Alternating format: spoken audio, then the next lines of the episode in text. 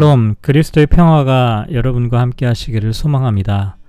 오늘은 갈라디아서 1장 11절부터 24절까지 말씀을 통해 바울이 사도가 되기까지의 여정에 대해서 함께 묵상해 보려고 합니다. 먼저 성경 말씀을 봉독합니다. 형제들아, 내가 너희에게 알게 하노니 내가 전한 복음은 사람의 뜻을 따라 된 것이 아니니라. 이는 내가 사람에게서 받은 것도 아니요 배운 것도 아니요 오직 예수 그리스도의 계시로 말미암은 것이라. 내가 이전에 유대교에 있을 때 행한 일을 너희가 들었거니와 하나님의 교회를 심히 박해하여 멸하고 내가 내 동족 중 여러 연갑자보다 유대교를 지나치게 믿어 내 조상의 전통에 대하여 더욱 열심히 있었으나 그러나 내 어머니의 태로부터 나를 택정하시고 그의 은혜로 나를 부르시니가 그의 아들을 이방에 전하기 위하여 그를 내 속에 나타내시기를 기뻐하셨을 때에 내가 곧 혈육과 의논하지 아니하고 또 나보다 먼저 사도된 자들을 만나려고 예루살렘으로 가지 아니하고 아라비아로 갔다가 다시 다메섹으로 돌아가노라. 그 후 3년 만에 내가 개발을 방문하려고 예루살렘에 올라가서 그와 함께 15일을 머무는 동안 주의 형제 야고보 외에 다른 사도들을 보지 못하였노라. 보라, 내가 너희에게 쓰는 것은 하나님 앞에서 거짓말이 아니로다. 그 후에 내가 수리아와 길리기아 지방에 이르렀으나 그리스도 안에 있는 유대의 교회들이 나를 얼굴로는 알지 못하고 다만 우리를 박해하던 자가 전에 멸하려던 그 믿음을 지금 전한다 함을 듣고 나로 말미암아 하나님께 영광을 돌리니라. 아멘. 앞서 바울은 자신의 사도직에 대해서 사람들에게서 난 것도 아니요 사람으로 말미암은 것도 아니요 오직 예수 그리스도와 그를 죽은 자 가운데서 살리신 하나님 아버지로 말미암아 된 것이다. 1절에서 이렇게 말한 바가 있습니다. 그런데 11절과 12절을 보면 똑같은 방식으로 내가 전한 복음은 사람의 뜻을 따라 된 것이 아니니라. 이는 내가 사람에게서 받은 것도 아니요 배운 것도 아니요 오직 예수 그리스도의 계시로 말미암은 것이다. 이렇게 말합니다. 바울이 하나님으로 말미암아 사도가 되었고 바울이 전했던 복음도 사람들의 의지나 교훈이나 가르침을 통해서 얻어진 것이 아니라 오직 예수님의 계시로 주어졌다는 것입니다. 바울은 이렇게 자신이 깨달은 복음이 사람들에게 배우거나 전수받은 것이 아니라는 것을 자신의 이력을 통해서 설명하고 있는데요. 먼저 바울은 하나님의 교회를 심히 박해하여 멸하려고 하였고요. 유대교를 지나치게 믿어 교회를 핍박하는데 앞장섰던 사람이라고 고백합니다. 그런데 15절을 보면 내 어머니의 태로부터 나를 택정하시고 그의 은혜로 나를 부르심을 받았다. 이렇게 말합니다. 여기서 택정한다 라고 하는 말은 어떤 경계로부터 떨어지게 한다는 뜻을 갖고 있는데요. 어떤 특정한 직분이나 사역에 관하여 성별될 때 사용되는 단어입니다. 특히 이사야서 49장 1절에 나와 있는 이사야의 경우나 예레미야의 경우처럼 어머니의 태로부터 부르심을 받았다고 고백하고 있는데요. 바울이 이와 같은 표현을 사용하는 이유는 구약시대 선지자들의 전통을 자기 자신과 연결시키려는 의도라고 할 수가 있습니다. 그리고 이렇게 바울은 율법을 준수하는 유대인이 아니라 은혜로 새롭게 출생한 사람이 되었는데요. 자신의 행위와 열심으로 구원을 받는다고 생각했던 바울이 오직 믿음, 오직 은혜의 복음을 깨닫게 된 것입니다. 그래서 그 후에 바울은 16절과 17절을 보면 그의 아들을 이방에 전하기 위하여 그를 내 속에 나타내시기를 기뻐하셨을 때에 내가 곧 혈육과 의논하지 아니하고 또 나보다 먼저 사도된 자들을 만나려고 예루살렘으로 가지 아니하고 아라비아로 갔다가 다시 다메섹으로 돌아갔다. 이렇게 말합니다. 바울은 가족들과 의논하지 않았을 뿐만 아니라 다른 사도들을 만나기 위해 예루살렘으로 간 것도 아니었습니다. 오히려 아라비아의 광야에서 홀로 하나님과 대면하는 시간을 가졌는데요.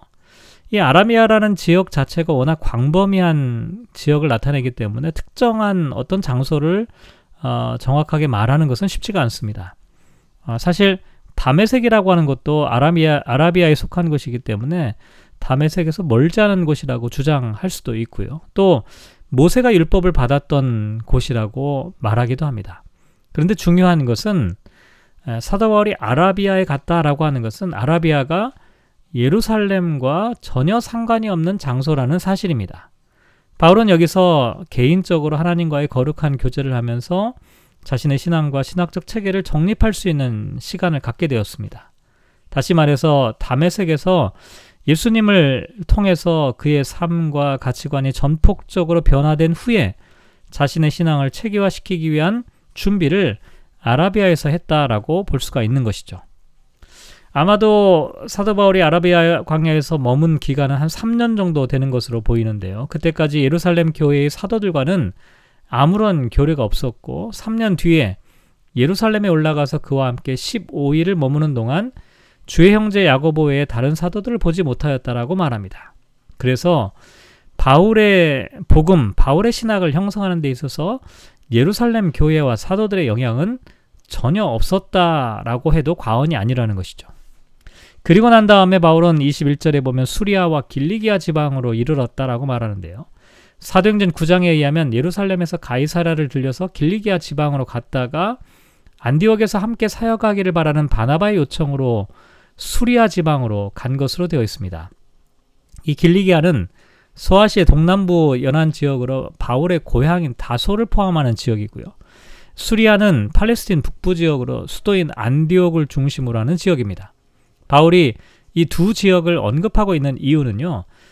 예루살렘 교회의 영향을 받지 않는 먼 곳에서 사역을 했다는 것을 나타내는 것이고 또 예수님을 만난 이후에 복음을 위해 헌신했던 바울의 모습을 증거하고 있는 그와 같은 내용이라고 할 수가 있습니다. 그런데 22절을 보면 그리스도 안에 있는 유대의 교회들이 나를 얼굴로는 알지 못하였다. 여기 얼굴로라고 하는 것은 표준세 번역의 개인적으로라는 의미입니다. 사실 바울은 회심하기 전에 유명한 박해자였기 때문에 유대 지방의 그리스도인들에게 바울은 잘 알려져 있는 사람이었습니다. 하지만 구체적으로 바울이 어떤 인격의 소유자였는지 사람들은 정확하게 알지 못했던 것이죠. 그런데 23절을 보면 다만 우리를 박해하던 자가 전에 멸하려던 그 믿음을 전한 다음을 사람들이 듣게 되었습니다. 교회를 핍박하던 바울이 회심하여 그리스도의 복음을 전하는 자가 되었다는 사실이 널리 알려지게 된 것이죠. 그래서 당시 유대인 그리스도인들에게 바울의 회심은 24절에 보면 하나님께 영광을 돌리는 계기가 되었다 이렇게 말하고 있습니다.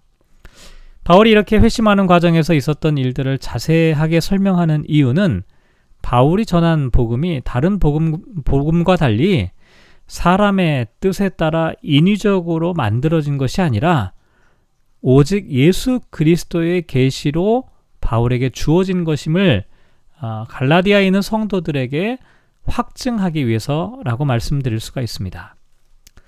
오늘 말씀을 묵상하며 이렇게 기도하면 어떨까요? 예수 그리스도로부터 비롯된 계시의 말씀을 참된 복음으로 믿게 하소서. 하나님 앞에서 참말을 하는 사람이 되게 하소서. 우리의 모습을 통해 하나님께 영광을 돌리게 하소서. 오늘 우리가 사도 바울이 회심하고 또 사도로 인정을 받기까지의 그 과정을 잠시 생각해 보았습니다. 사도 바울은 사람들의 의지나 사람들의 도움으로 사도가 된 것도 아니고 또 참된 복음을 깨닫게 된 것도 아니었습니다. 오직 예수님을 통해서 예수님의 부르심으로 사도가 되었고 예수님께서 전해주신 그 복음으로 말미암아 참된 복음의 길로 갈 수 있게 되었던 것이죠. 그래서 바울은 다른 복음에 대해서 강력하게 거부하고 오직 예수 그리스도의 복음만을 증거하는 사람으로 살아가고자 했던 것이죠. 오늘 저와 여러분도 이렇게 그리스도 예수의 복음만을 전하는 사람으로 살아가시기를 주님의 이름으로 축복합니다.